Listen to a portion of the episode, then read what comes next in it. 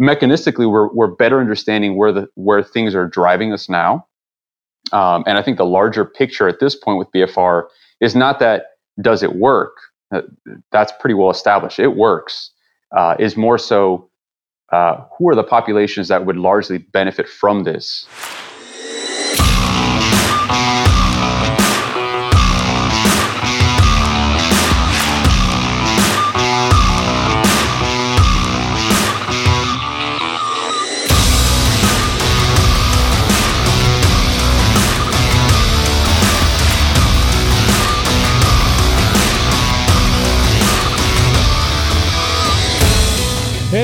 Ladies and gents? BPAC here, Muscle Intelligence Podcast. Dr. Mario Novo is going to teach us everything we need to know about BFR. What's BFR? Blood flow restriction training and what the implications are, how it works, should you be doing it, is it safe, what is blood flow restriction? It's literally taking a tourniquet and tying around your limb, whether it be your arm or your leg, and blocking blood flow to subject your body to a different type of stimulus. So, what's the different stimulus? Well, you're literally blocking blood flow, thereby you're creating an oxygen deficit, and your body creates a different response as though it was training in a hypoxic state. So, very, very interesting. Dr. Novo is an absolute wealth of information when it comes to the research and the protocols. And uh, this is really interesting stuff. So, you may have heard me talk with Dr. Jeremy Loenneke on this. And this is you know, 10 times the amount of information I found that we got with Dr. Loenneke. Uh, and as far as the applicable information, Dr. Novo is extremely, extremely generous with telling us how to do it, what to do, and all the potential implications. Um, so if you're someone who works out, I highly suggest you listen to this because you're going to want to do some blood flow restriction after this podcast and you're going to want to do it safely. So, Dr. Novo teaches us all about that, how to do it, and some uh, effective and intelligent protocols. So, enjoy the show and learn some stuff about building muscles with less stress, less stimulus, m- maintaining muscle with less stress and less stimulus, and also building and maintaining bone. Interesting stuff. Enjoy the show. You know, as our conversation went last time, um, you know, obviously you're a wealth of information when it comes to understanding blood flow restriction. And uh, first of all, I just like to start discussing a little bit about what's actually going on. So, um, you know, what do we know that's happening when somebody restricts blood, or what are we hoping that's happening? Do we know the definitive mechanism, or are we speculating on certain things? And uh, what can someone expect to to see when they go through a blood flow restriction protocol? Well, uh, I think first and foremost, um, mechanistically, what we're understanding now is that um, hypoxia is really what is driving a lot of the adaptations, both on the side of uh, the mechanical stress uh, and strain onto the muscle, um, and as well metabolically speaking. So, although we're, we're, just starting to scratch the surface with understanding further, um, let's say, mechanisms that happen on the immune system side of things. So, when you know when somebody performs BFR, you know the first thing they're going to experience is obviously a rate of fatigue uh, that really comes on fast, and that fatigue is going to uh, have them feel like they're contracting just more muscle. So, you know, most of my patients and clients will tell me, you know, I've never felt my bicep, you know, contract ever that hard. Um, I've been able to connect more so with my hamstring post BFR training. And um, part of that is, you know, what the fatigue is actually doing. So mechanistically, you know, what the person feels has a lot to do with uh, how oxygen plays a role with energy systems. So when we are performing BFR, we obviously have a, a gradual um, but very sustained shift in the availability of oxygen. So again, you know, person has a cuff, they're starting to lift, and very quickly do they start to feel that it's increasingly becoming more difficult to get through, you know, contraction, especially with you know a moderate to heavy load. So most of the time, lighter loads are being used, uh, but that drop in oxygen um, has a direct uh, causality with increasing muscle recruitment, specifically of type 2 motor units. And um, this, this increase in the amount of muscle uh, motor unit recruitment, we know does play a role uh, with increasing muscle hypertrophy, uh, more specifically with it inducing more stress and strain at the muscle fiber level. Uh, so although like you're moving slower, you're still producing more uh, more torque demand on the muscle itself.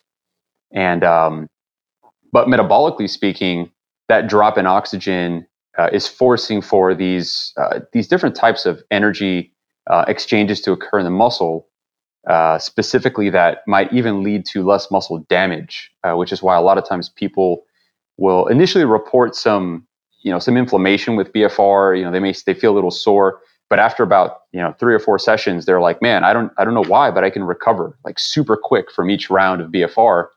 And we think a lot of that has to do with the fact that um, you know, as you're performing BFR, you're also having like an uptake of fluid into the muscle. It's what leads to that classic, you know, pump uh, we know, which is called cell swelling now. Actually, Jacob Wilson has done some pretty good research on that in the past, along with uh, Brad Schoenfeld. I think two two individuals you've had on your podcast before. Um, And uh, we know that obviously that plays a role with hypertrophy as well, but more so might also play a role with protective mechanisms at the level of the muscle um, in that as the muscle fills itself up with with basically plasma and fluid, um, it also drops in its ability to relax, con- you know, contraction. Uh, meaning, you know, you kind of run out of a lot of available ATP. So without enough ATP, you actually cannot let muscle contract, uh, like relax from the contraction.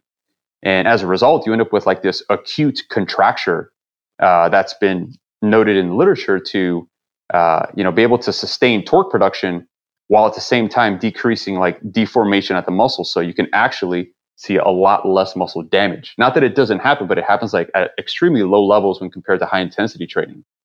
So I think where we are now to not, uh, I guess, come back to your question more more succinctly is that uh, mechanistically we're we're better understanding where the where things are driving us now, um, and I think the larger picture at this point with BFR is not that does it work, uh, that's pretty well established. It works.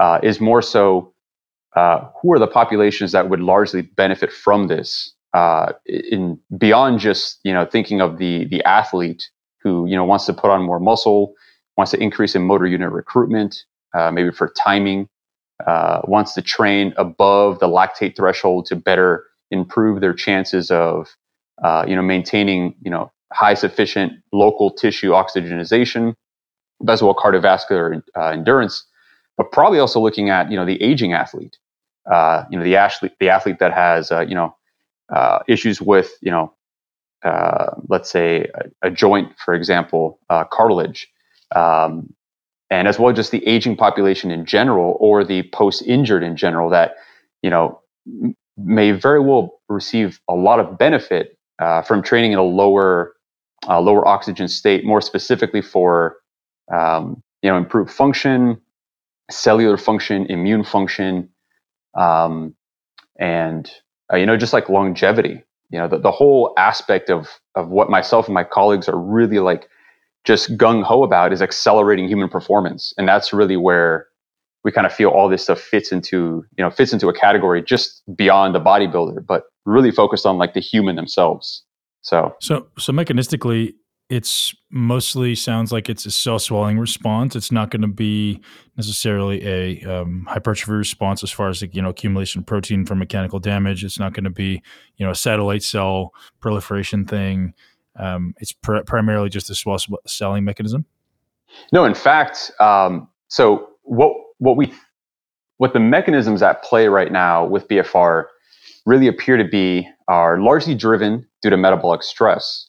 But metabolic stress right. appears to have not only an accumulation of plasma into muscle, right, which you have cell swelling. So there's some sort of, um, you know, uh, threat signaling that happens to the muscle, uh, which is why we think we also see a, sure. a, rise in things like epinephrine and norepinephrine.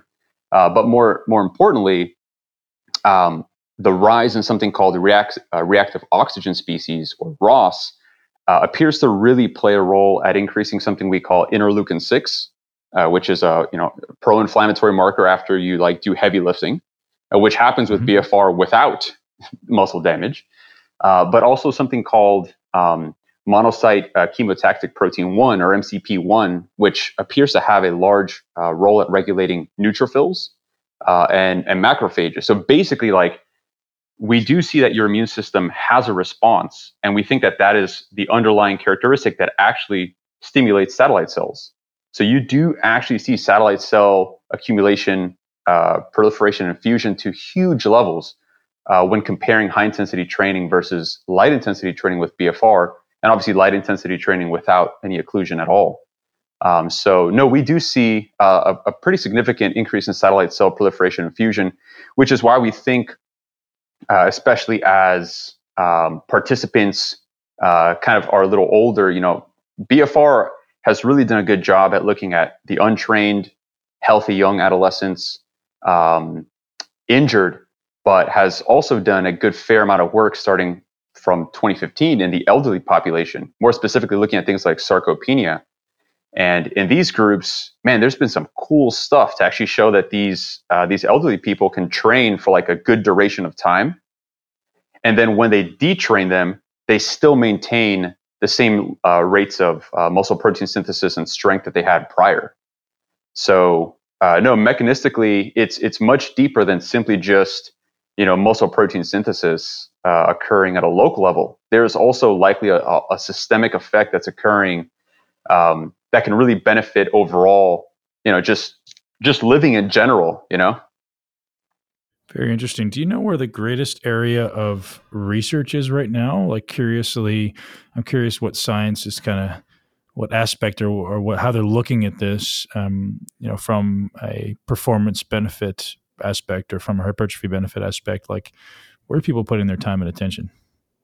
Um, you know, it's kind of like across the board um, kind of divided into like so one area is bone remodeling so bone remodeling is probably one of the like hot topics right now in bfr more specifically because we've actually been putting tourniquets on animals for decades now after fracture and noticing that just simply decreasing oxygen into a, uh, onto a bone itself that's alive uh, increases this cascade of uh, basically bone remodeling uh, fact like growth factors so you see this activation of something called HIF1A, which uh, directly plays a role at increasing capillary networks onto the bone by this thing called VEGF. And again, you see that when HIF1A gets activated, neutrophils get on board, macrophages get on board. The body is already starting to respond to uh, the stress, metabolically speaking, to try to literally just clean up the area, get it prepped for recovery, and then start remodeling. Um, and in fact, like in in some animal studies, uh, they'll show that you know decreasing like weight bearing of like a rat's hind limbs um, drops something called interstitial fluid flow, which is like the gradient pressure between bone. And uh, inflating a tourniquet, although the limbs are off the ground, increases IFF right back up to like close to the, where the animals animal was when they were weight bearing. So we're even looking at you know the application of tourniquets in non weight non weight bearing scenarios to actually increase bone uh, remodeling. And in healthy people, uh, specifically elderly people um, with osteopenia, have actually been shown to reverse osteopenia using BFR in conjunction with you know other regular activities such as exercise um, and you know vitamin D supplementation, calcium supplementation. So that that is that's one area that has a good amount of research going into it. As far as like on the hypertrophy performance side, um, those studies are I mean they're just coming through the pipeline now like crazy. Uh, my colleagues and I with uh, the BFR pros, we probably come across, I'd say, like a good five to eight papers um, every you know every two to three weeks, and uh, it's it's a large bibliography at this point with a lot of attention, more specifically to cardiovascular benefits. Um, meaning, like you can put tourniquets on and walk on a treadmill, and see the hemodynamic characteristics of what somebody would look like if they were jogging or running. And that's largely beneficial for somebody who can't actually jog and run, uh, or more specifically, somebody who's maybe in a hospital recovering, like post cardiac trauma, who might actually need to have, uh, you know, some additional benefit towards, you know, cardioprotective mechanisms, uh, specifically like, you know, increasing oxygen saturation onto hemoglobin or increasing mitochondrial function so that they can, uh, in fact, make more ATP and sustain, you know, sustain more upright activity. Um, and yeah, if it's just kind of it's an interesting place to kind of be around uh, right now because um, although my focus in the in the very beginning with BFR was like strictly just hypertrophy, like yourself, like a lot of us, you know, in the field that tend to uh, are just like enamored and passionate about muscle. Um, there, there's just been such this an interesting push towards, you know, the whole side of even how this plays a role uh, potentially with you know the future of our species off world, right? NASA has a large amount of money invested into BFR uh, for all these other reasons that we're discussing, not just muscle, but you know its role on immune support, bone, heart, uh, and even brain function. Uh, potentially, maybe even you know post concussion, but might just be something we just use in space. Like our spacesuits might just have, you know, the old spacesuits actually just used to have gaskets that were too tight, like around the arms and legs. And the astronauts would complain they couldn't actually finish their tasks up in space. Inadvertently, they were actually performing BFR.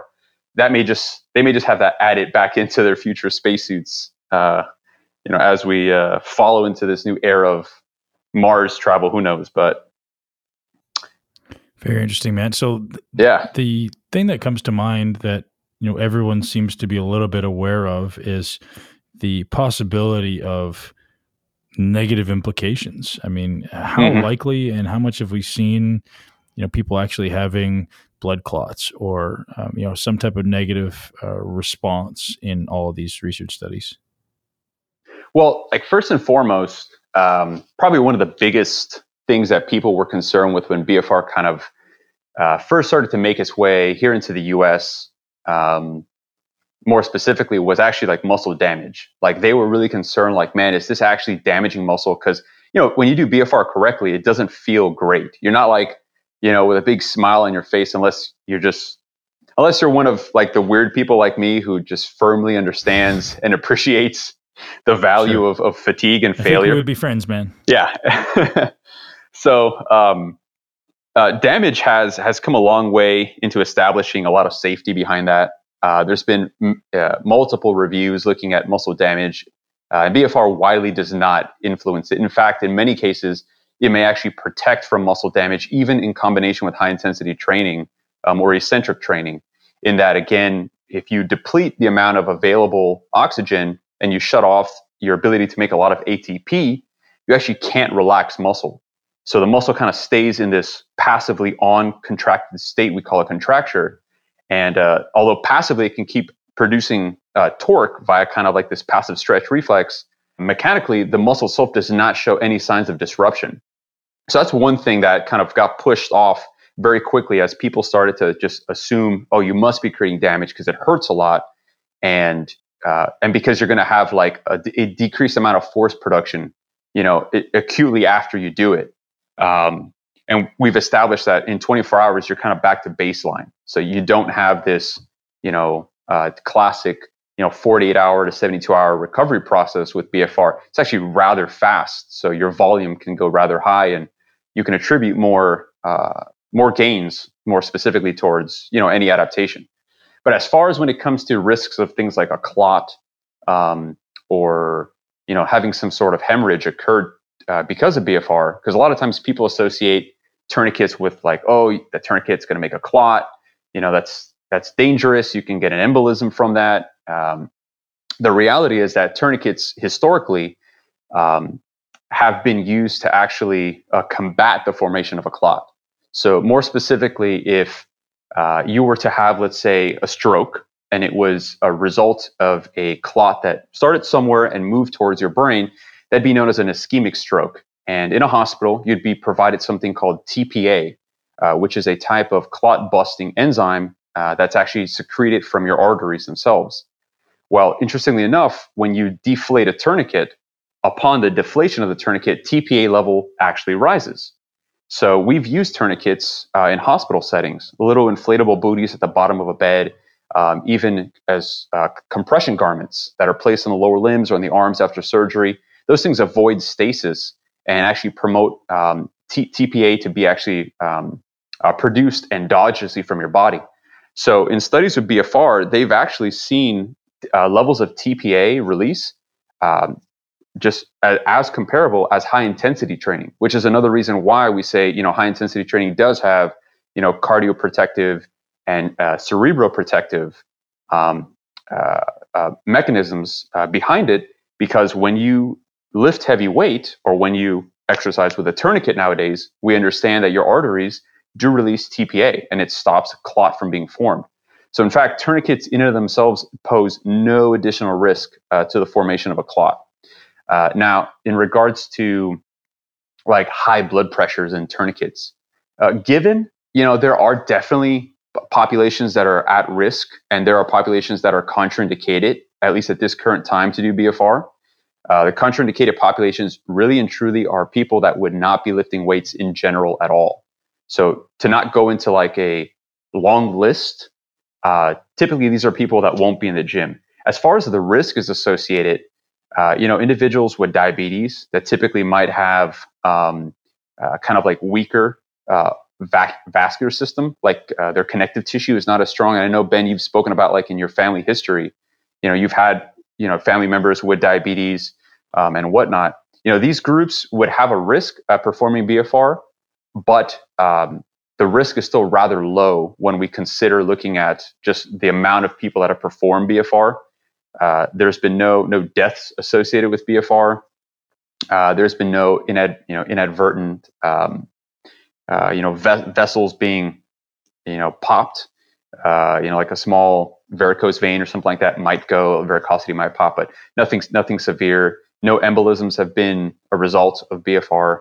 Um, very low rates. In fact, like I can count them on one hand the amount of people that have had rhabdom- uh, rhabdomyolysis due to BFR. So the risk is actually really low when we consider a modality that has near near comparable benefits as the high intensity training when we're talking not just about muscle hypertrophy, but when we're actually talking about immune function, uh, benefits of skeletal tissue, um, and then the body as a whole. So it's it's quite frankly an easy to use uh, modality um, that really is now kind of like right on the cuff of becoming something big and I think beyond novel at a certain point.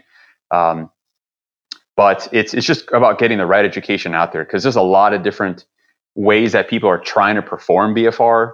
You know, like with emergency tourniquets, um, you know, blood pressure cuff devices, knee wraps. That's kind of where you know yeah. the the safety side is really is is probably more alluded towards the application as opposed to what the science actually shows. The science is like it's it's pretty pretty safe, but it's how you apply it that might increase or decrease that safety. Right. So I'd love to get into that stuff as well. Um, one thing that you kind of brought up that I'm very curious about is um, do you see this as more of just a novel stimulus periodically for the average person, or is it something that we should build in almost daily or multiple times a week? Or what frequency, you know, in your expertise would be most advisable for someone looking to optimize, whether it be hypertrophy or, or that, um, you know, it, that lactic response?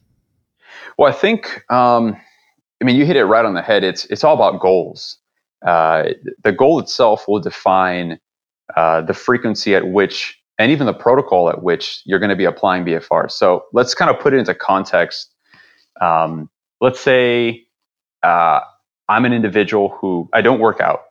Okay, I don't lift weights at all, and uh, I'm getting a little older, and I'm really worried about my bone mineral density dropping because I've been told to worry about that. I'm a little worried about you know hypertension. I'm a little worried about my blood lipid levels kind of maybe going in the opposite direction that I want it to be. And uh, you know, I'm not a, a I don't want to be in the gym all the time, you know, or I might not even lift weights at all. But I'm worried about these things.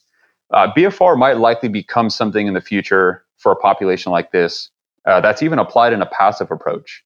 Uh, meaning, you know, you go see, so your physician says, "Hey, listen, I've seen some things on your, you know, your uh, your blood screening, some physical attributes right now. I think it would benefit if you went to go see, you know, a physical therapist or an athletic trainer. Um, and I'd like for you to, uh, you know, they're going to do some some techniques with you called blood flow restriction, and uh, you, you, know, you, are not really going to be doing a whole lot of exercise, uh, but these things are going to help to benefit that. So if somebody's doing no exercise and just putting tourniquets on by themselves, you can already see a decreased rate of muscle atrophy, uh, an, an, improvement in some bone mineral density uptake, uh, some cardioprotective mechanisms to the heart, to the kidneys, and the liver uh, and potentially even for the brain. And that, because there's no exercise, uh, that frequency can actually be quite often, uh, meaning that could be done up to two times a day, you know, every day. Um, and in fact, in some cases where they've studied BFR post injury, uh, in individuals who could not move, like they are they're limb immobilized. These guys, they've got a you know a knee immobilizer on, they're in a freaking you know a cast. Uh, they've done it up to three times a day, and what they've noticed in these cases is essentially a drop in the amount of muscle protein loss that they have, and a maintenance of circulation in the limb. So that that all by itself is super beneficial, but because there's no exercise, um, there's not a lot of of what we call like you know uh, supra metabolic stress, where that's what you see when you perform BFR with exercise. So if we put it into context of you know metabolic stress, passively there's very little, but you can still receive some benefits from it. Uh, we've even seen benefits in people with like post stroke, um, multiple sclerosis, and now even in my own you know personal community here in Tennessee with Parkinson's disease, where these individuals are not performing exercise with BFR, but they're still having the tourniquet placed on them. And what we notice acutely with these people is an increase in uh, muscle motor unit recruitment. So, like if you test them pre and post, they're actually stronger post. We think a lot of that has to do with that hypoxia potentially kind of driving uh, an acute response, like almost like an acute fight or flight response, where the muscle senses uh, via these metaboreceptors to the brain and says like, "Yo, this is things are about to get stressful. We need to start thinking about what we're going to do." And the brain, you know, kind of says, "All right, let's start increasing motor unit recruitment. Let's get ready for that activity." Almost like as a as a as a warm up to maybe what might come. Um, so in that regard, that individual could apply it every day. Um, if we start to look at things like cardiovascular, like riding a bike, walking on a treadmill, uh, you actually find that uh, one round a day uh, for upwards at least of like five to six days a week, so almost about every day of the week, can be performed safely, um, anywhere from like two to 20 minutes in duration. So we call that like continuous BFR. Uh, it's meaning it's not, you know, there's not repetitions. The range of motion is, is quite consistent, but rather low compared to, you know, something like a squat or like a bench press and uh, that can actually be, be, performed more often. So the frequency of that is is a bit higher. I think where like where you kind of get into uh, the muddy waters of of recovery is when you start applying like weight training to it. So like you've done, um, I remember what like when you had uh, had some recovery that you were doing yourself. I remember reading up you had done some BFR. Um, mm-hmm. were, were you riding bike with BFR and weight training with BFR? Or what was your what was oh, your kind I, of? I've tried I've, I've, tried everything. So I've done um, gates. I've done right. walking. I've done um, every type of resistance training. I've tried I've tried most modalities.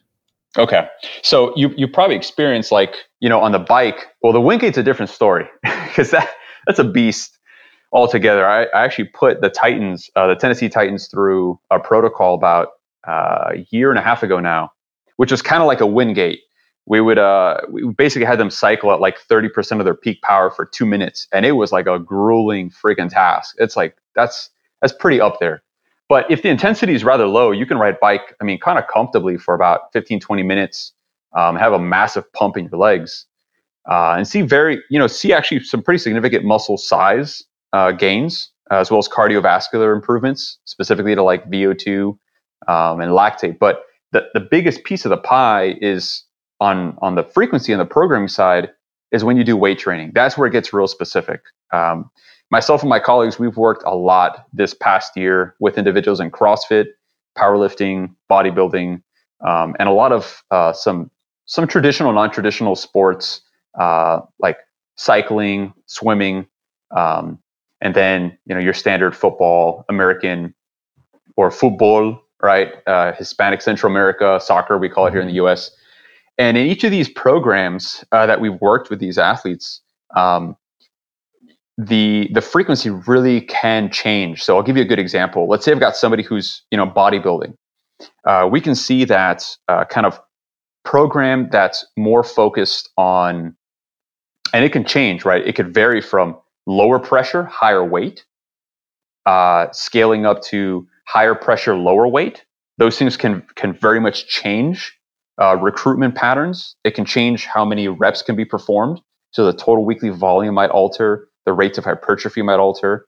Um, and so for a bodybuilder, we might mess around with those things. We might mess around with weight and pressure. to find um, kind of like a, a, spectrum that we can push that, that that athlete through. So it's not just a one one route only mechanism.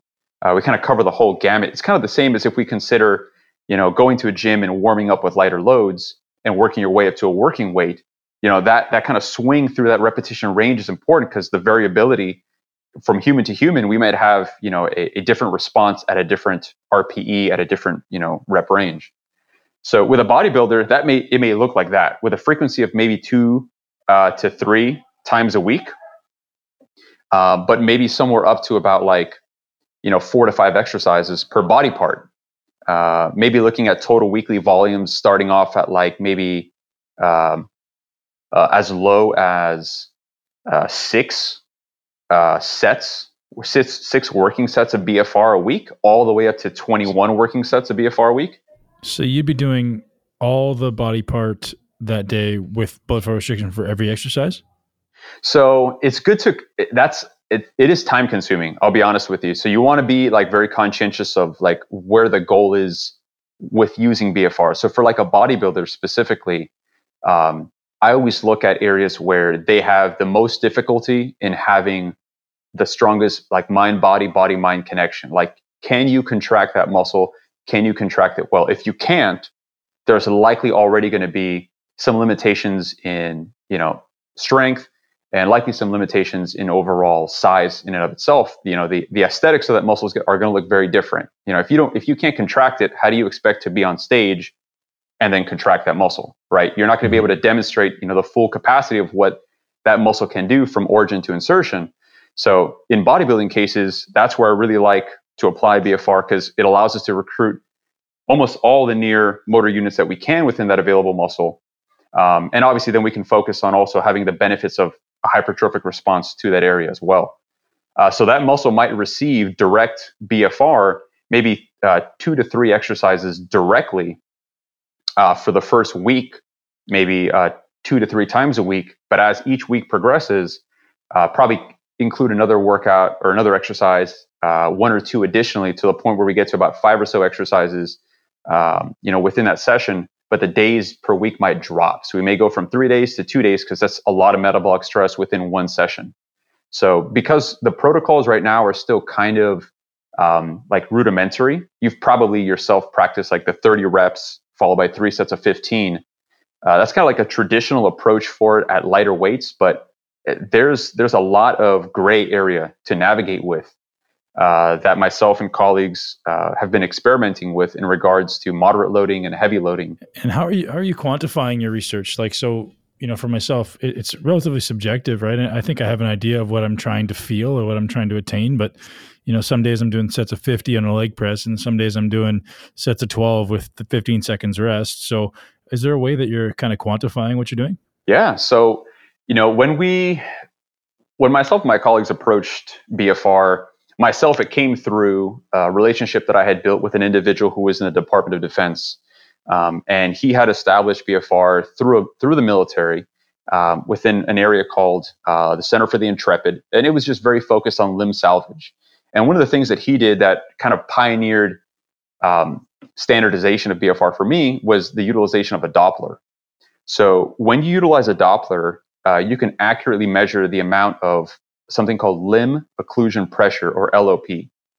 Uh, so LOP is the minimum amount of pressure needed to cut off arterial flow into the limb. Um, so on your leg, it would be measured distally or, super, or, or proximally, and the same as on your arm. That allows us to standardize the amount of pressure needed. So it's not an arbitrary amount of pressure. I'm not increasing by a random number. I'm increasing based off of a, off an actual percentage. So I know what your 100% is. I can now move move down and move back up. And based on the amount of percentage, I can have variable effects happen. So if I put you at 100% LOP, meaning there's very little to no arterial flow in, um, you're likely not going to be able to perform really any exercise. But I might get the caveat, the benefit that I'm going to increase a lot of uh, of other metabolic characteristics, like specifically in the bone. So, like a protocol for bone remodeling might actually use no oxygenization for a short intermittent period of time, roughly five minutes. Um, but I can scale down the percentage now where there is arterial flow, and now you can actually perform exercise. And the research has shown us so far right now that upper and lower extremities they actually are pretty different. Uh, with the lower extremities needing much higher percentages of pressure or higher percentages of LOP compared to the upper extremity. So we can be much more calculated and standardized in what we do in regards that if, if I say I got 10 people and all of them are performing a squat with BFR at 80% of their relative LOP, everybody's doing 80% of their LOP. So now the subjectivity between person to person, the amount of muscle mass, amount of water mass, fat density, um, all those things now become a non issue because I have put them within a relative, so to speak, bucket. So it's apples to apples. Um, so now when we start calculating things like a percentage of a 1RM, now we can start to have a bit more standardization how we approach BFR as opposed to just subjectively saying, you know, on a numerical scale, you know, are you a seven, you know, a, a seven to eight amount of pressure? Um, you know, that that's it's that's too subjective, uh, and we know that for individuals we might completely miss the threshold necessary to actually see uh, enough metabolic uh, stress to impo- to actually impose the demand, impose the adaptation that we want. So, you know, BFR currently is is not to say outside of the SAID principle, specific adaptation to impose demands, right? We're still within that now with BFR, but we can we can much better um, kind of lock in where you need to be. Is, is, there any way of quantifying sort of a minimum effective dose? You know, that's the approach I like to take with training is like, well, what's the least I can do to get the maximum response? Right. Um, you know, I don't know if that's correct or not on mass, but that's the approach I, I, take, and it seems to work real well for myself and people in my world. Um, and that's ultimately what I'd be looking for with BFR, right? So, is there something to quantify that, or is it just simply like every other training where it's, you know, subject yourself to the progressive novel stimulus? Well, right now there's enough information out there to show that when it comes to resistance training, um, anywhere up to a minimum dosage of two times a week, um, uh, hitting somewhere between a weekly volume of about um, six to 12 sets total is kind of what puts you in a, in a general sweet spot. So what, is, what does that look like? Um, if we take the, the classic BFR uh, rep scheme, 30 reps followed by three sets of 15, the first 30 reps is not actually considered your working set. So that means that every bout of BFR is always going to consist of, if we used only that model, three working sets of 15. So every exercise equals three. So in that regard, if I'm trying to hit that uh, that weekly volume, um, I'm likely going to have to perform anywhere from two to three exercises uh, each of those two days uh, for for that week. Now, as I increase the days of week I work, obviously the volume increases, you know, respectively to it. Um, and likely also if I decrease the days I work but increase additional exercises, that does the same. So there is a minimum uh, effective dosage right now, which is basically what I just mentioned. Um, but where kind of the gray area is at with it is um, understanding how much load to actually use. So like historically, they've used loads like 20% of a 1RM to 30%, all the way up to about 60%. Um, and as we go into those higher uh, repetition ranges of weight, we can see that the pressure can actually come down a little bit, but we're not 100% there yet. So uh, most of the protocols now you'll see will be roughly around 20, 30% of a 1RM, two to three times a week uh, with anywhere from two to three exercises per body part per training session, with at least a day between. Um, so you do have at least a 24 hour period to metabolically recover. Because, like I said, the first week that you'll do it, you actually do see a rise in pro inflammatory, um, like interleukin 6, um, tumor necrosis factor alpha. And we know that these are basically being released, they're being stimulated as a response to the metabolic stress. Uh, we, we also think that's why we see this huge rise in satellite cell proliferation and fusion right at the very onset of it, um, because your body really does make the assumption that there is damage. In fact, you even see growth hormone levels and IGF 1 levels spike like way considerably. Uh, compared to high intensity training, like uh, on average of like 290% increase of growth hormone following BFR, but it's done so specifically to help with collagen uh, synthesis. So the body is really like assuming that, dude, you just freaking got chased by a bear, or like, you know, you just survived the most hellacious six minutes of your life. And we got, we're going to start responding to it because it's just a threshold mediated response. You know, you, you trigger the threshold, boom, you're in it. Your body's going to right at that point attempt to try to adapt to it. Um, and where we kind of see like your to to your earlier question, like should we train with this all the time? Should this only be used at certain parts of training? I mean, at this point, uh, BFR has still been studied uh, in sh- in like short periods of you know as far as uh, you know 12 weeks. We need further at further studies to kind of look at you know a year long training with BFR. Uh, you know, do we see a plateau effect? Because quite frankly, where the research is now, we do see that uh, strength gains um, happen uh, a little later uh, hypertrophy gains actually happen sooner. It kind of flips the, the regular model that we typically see with weight training, whereas you see like neuromuscular strength go up first. You'll adapt and learn how to move weight better first. And then after, you know, 12, 16 weeks, you'll then have an increase in, you know, muscle protein synthesis. And we kind of have, we've always defined that because there's a lot of damage, you know, revolved around that higher volume training or higher load training in that it's kind of like you dig a hole, you got to get out of it you know, and, and uh, like classically, like John Meadows, one of my mentors in the past, uh, who, who I write for now, uh, has always kind of put it like a, a, one step back, two step forward scenario. If you're doing things right, you're always advancing. Uh, if you're digging the hole too deep or taking too many steps back, you know, you might just you might be having muscle hypertrophy occur, sure, but it's it's hap- it's it's happening only in regards to help you repair what you damage. You're not you're not seeing any additional, you know, building to that. Um, and so I think if we look at it uh, in the model that we have now, um, I think it's safe to say that we could perform BFR quite regularly within our actual training. Um, and obviously, strength benefits. Look, if your if your sport is to be strong and to lift heavy loads and get it from point A to point B, you know, in the most efficient amount of time, uh, BFR is not going to do that for you. Uh, but it could be a foundational stepping stone that you can always fall back to. So, meaning you train up to a certain point, give your joints some time to relax, switch over to BFR. But equally, we might also see, because there's some early evidence to suggest that BFR, if done passively, like I mentioned before, laying down and not doing any exercise prior to heavy lifting, might actually reduce muscle damage from the heavy lifting might also increase motor unit recruitment prior to the heavy lifting and might have some cardioprotective benefits prior to the actual you know competition. Let's say if you're a runner crossfitter or whatever might actually allow you to have improved you know cardiovascular function uh, uh, mitochondrial function sufficient to actually help you perform a couple percentages better which as you and i know couple percentages can mean winning or losing absolutely so one of the things you mentioned was uh, this rate of perceived tension, and you mentioned, you know, perhaps 100% on your lower body for bone improvement.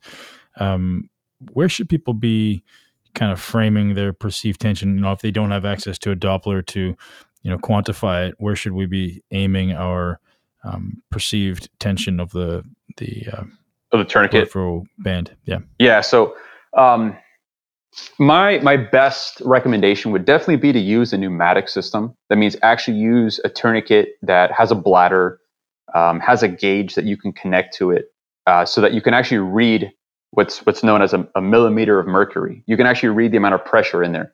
Uh, the reason being is because uh, through multiple systematic reviews, we've come to the conclusion that at least for the lower extremity, uh, a minimum of 130 millimeters of mercury is kind of that's that's the least amount of pressure needed to actually see change happen. Now, what percentage of your LOP is that? It, obviously, that's hard to determine without a Doppler. Um, there might be in the future some changes that we can use, like an SpO2 monitor, but we're not there yet.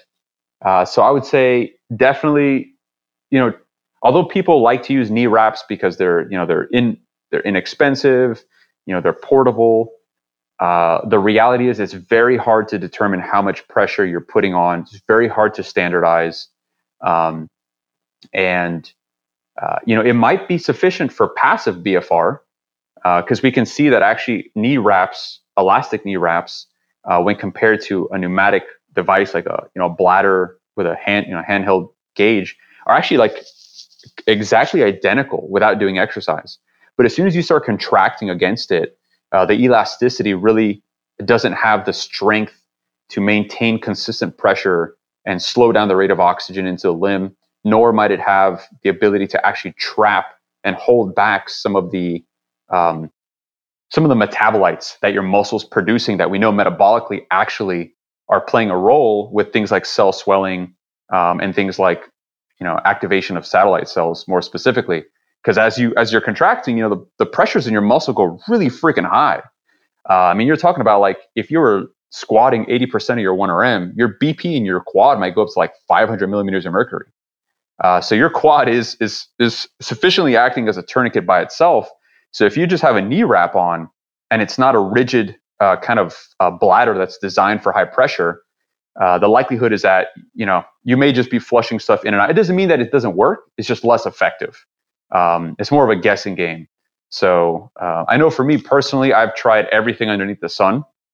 I was fortunate enough when I left uh, the military uh, group that I was with um, that were using a, an exclusive uh, surgical tourniquet that was a really expensive computer. It's awesome what it does. It's just the price point is not uh, it's just hard to kind of put that in most people's hands it's five grand for one computer if you're going to do bfr in two legs you need 10 grand that's a lot of dough uh, so i started working with a company here in the in the us um, they're based out of ohio and they're called smart tools and they actually had an fda registered company uh, so i went ahead and called them up and you know we kind of developed a, a distributor educator relationship and uh, helped them to develop uh, what came to be now their their generation two BFR cuff, which basically follows all of the same internal workings of that surgical cuff that we had. You know, it's a rigid bladder. Uh, it's a nice wide bladder, so less pressure is needed. That's kind of the problem. Like when you use like really narrow straps, the, the pressure has to go really, really high to actually sufficiently reduce arterial flow. A good example is like if I stood on a hose, as I say, it's like a fire hose. You know, those things are like mass, like super pressurized um, I'd have to bear a lot of weight down on this hose to slow it down. Whereas if I had myself, you, and a couple friends standing shoulder to shoulder, we cover a larger surface area. So the pressure, in fact, is lower where each of us are at, and we reduce, you know, the flow of the hose. So having wider tourniquets actually helps to reduce uh, reduce the risk of uh, of any sort of, you know, the real risk with tourniquets is really always your nerves you can actually strip fat off of a nerve if you put a tourniquet on too tight. And in fact, a lot of injuries that happen post gunshot wound or stab wound that require a tourniquet to save life or limb typically re- result in the limb having some sort of neurological uh, deficit. So somebody might be like, you know, a, a, bunch of guys in the military, like I got shot in the ass or I got shot in the leg and uh, had this tourniquet on my leg and now I have drop foot.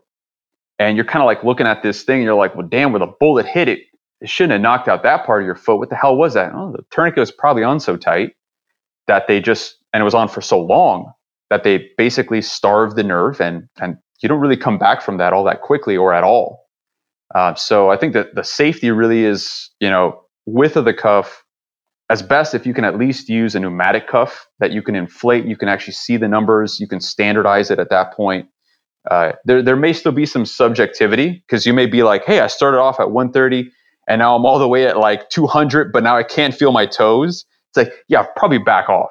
You're, you're probably at that 100%, you know, ischemic zone or slightly, slightly beyond it. But um, yeah, I think if you can at least standardize it with some numbers, you're definitely going to get a lot better, um, a lot better results with it.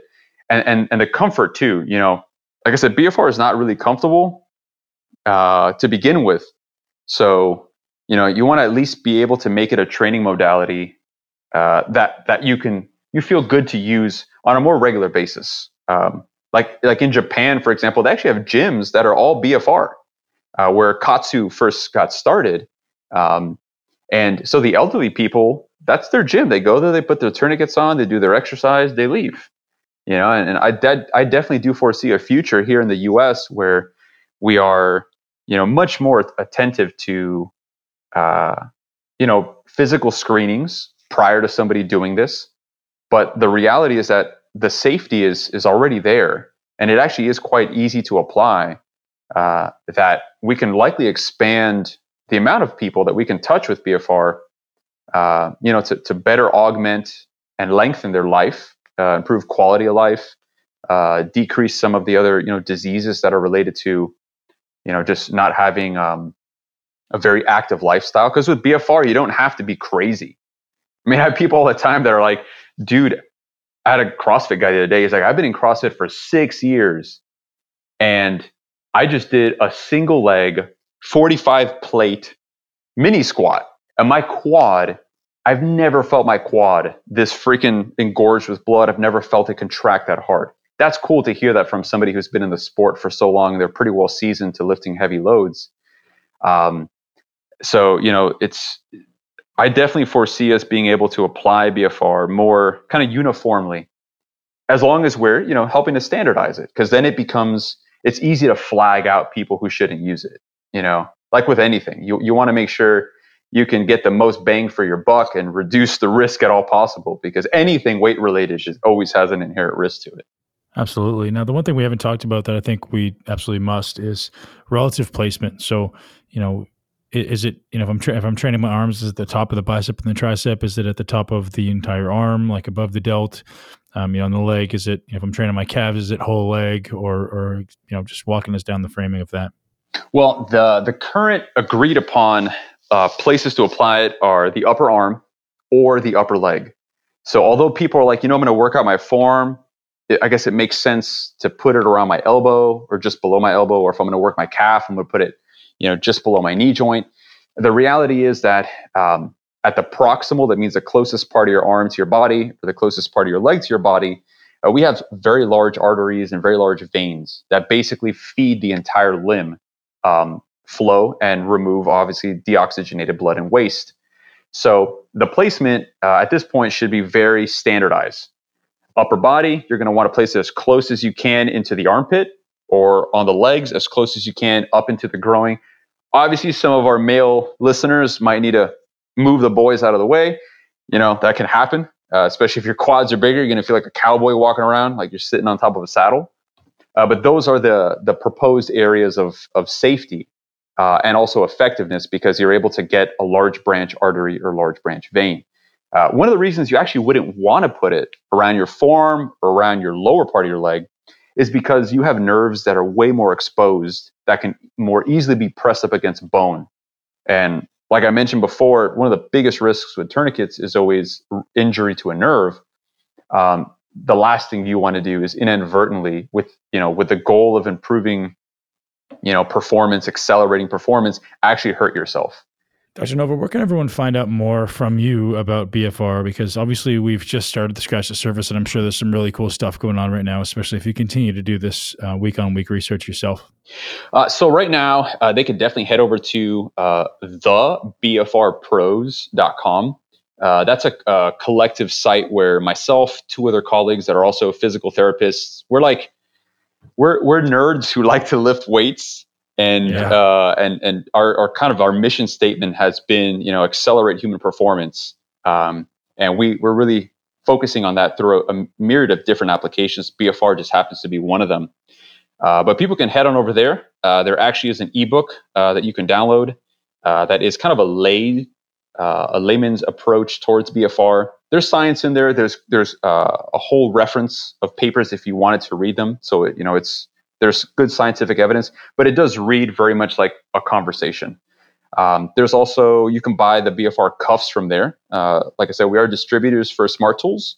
Uh, we do have our own special kind of like in-house, you know, sales on cuffs uh, that we have and promote kind of throughout the year. Um, and as well, we sell BFR templates. So it's been kind of like one of the biggest um, drivers for what we do because we were we've just been fielding BFR questions for like two years. And we've had a lot of like big name athletes, celebrities within different sports, professional sports, uh, hell, even the WWE, uh, come and ask us questions about BFR and how to apply it, you know, strategically within their sport. So we started to say, you know what, let's start developing some templates. Uh, let's maybe open the door throughout the year to some one-on-one programming that we do.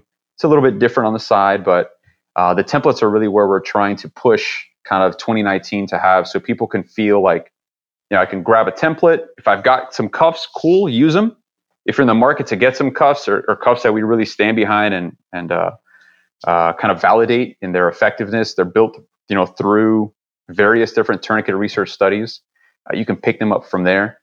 Um, and then you know obviously we have all of our social media that follows the same handle at the bfr pros on instagram uh, and on facebook. And uh, you know, we, we try to bring the level down to where people can understand it, but we classically still have a lot of nerds like us that want to find out some of the in-depth things. So uh, we do a lot of infograms to try to help bridge that knowledge gap and uh, just keep people safe. You know, accelerate human performance is really what we stand for. Um, we want people uh, to really understand uh, the the safety of BFR, but that it is an easy to use modality when applied correctly. Um, and really, the sky is kind of the limit right now on where we're approaching it in terms of age populations uh, and sports to receive benefits. So, um, yeah, they can head on over there. If you needed to email me, you can email me at mario at thebfrpros.com. Um, and if you were local, like in Tennessee or nearby, you wanted a consultation or whatnot, uh, my actual company is called the Lifters Clinic. And uh, I see patients pretty much on a regular Monday to Friday basis. Uh, so I still have a foot in the door, you know, working with people, foot in the door on research. Uh, and then this, the BFR Pros, man, this is just my passion. Uh, much the same as what you do with MI40, uh, which I've been following for a long time, man. I remember buying like one of your first MI40 packets. So it's it's been a real pleasure to very much, man. Yeah, thank you. Yeah, of course, it's been a real pleasure to to be on the show, uh, to chat with you.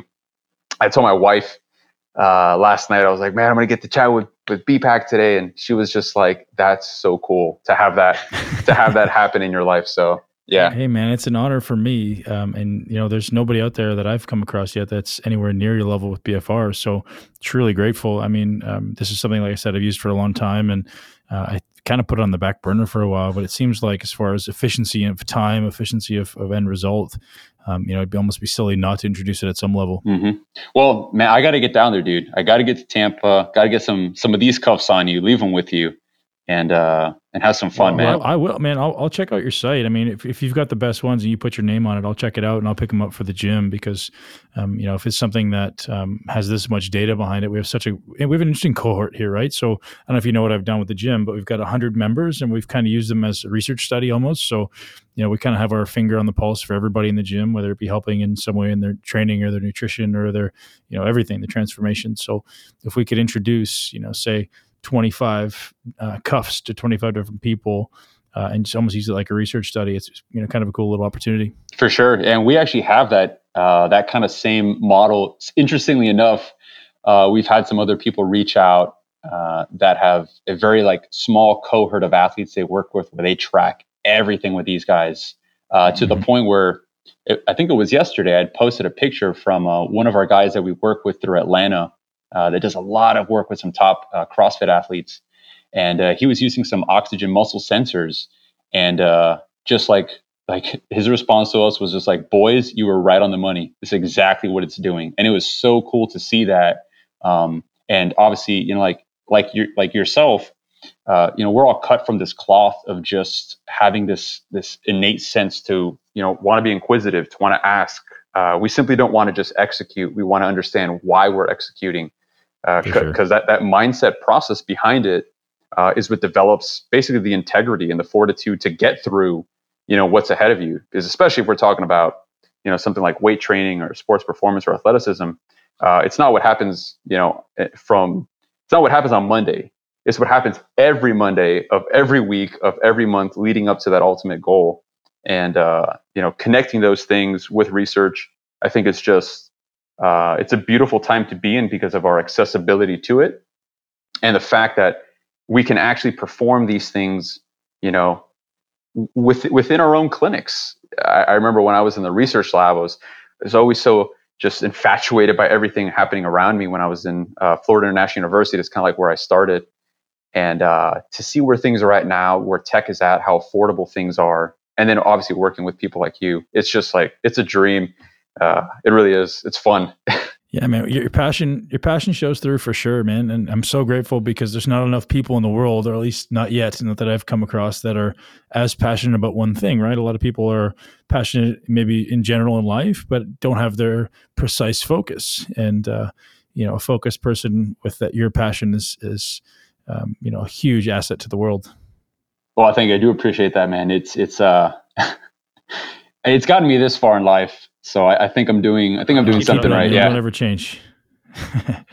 Dr. Novo, thank you so much for your time, man. I'm truly no, grateful, you, and uh, we'll definitely make sure we direct people to your site uh, for your amazing wealth of information.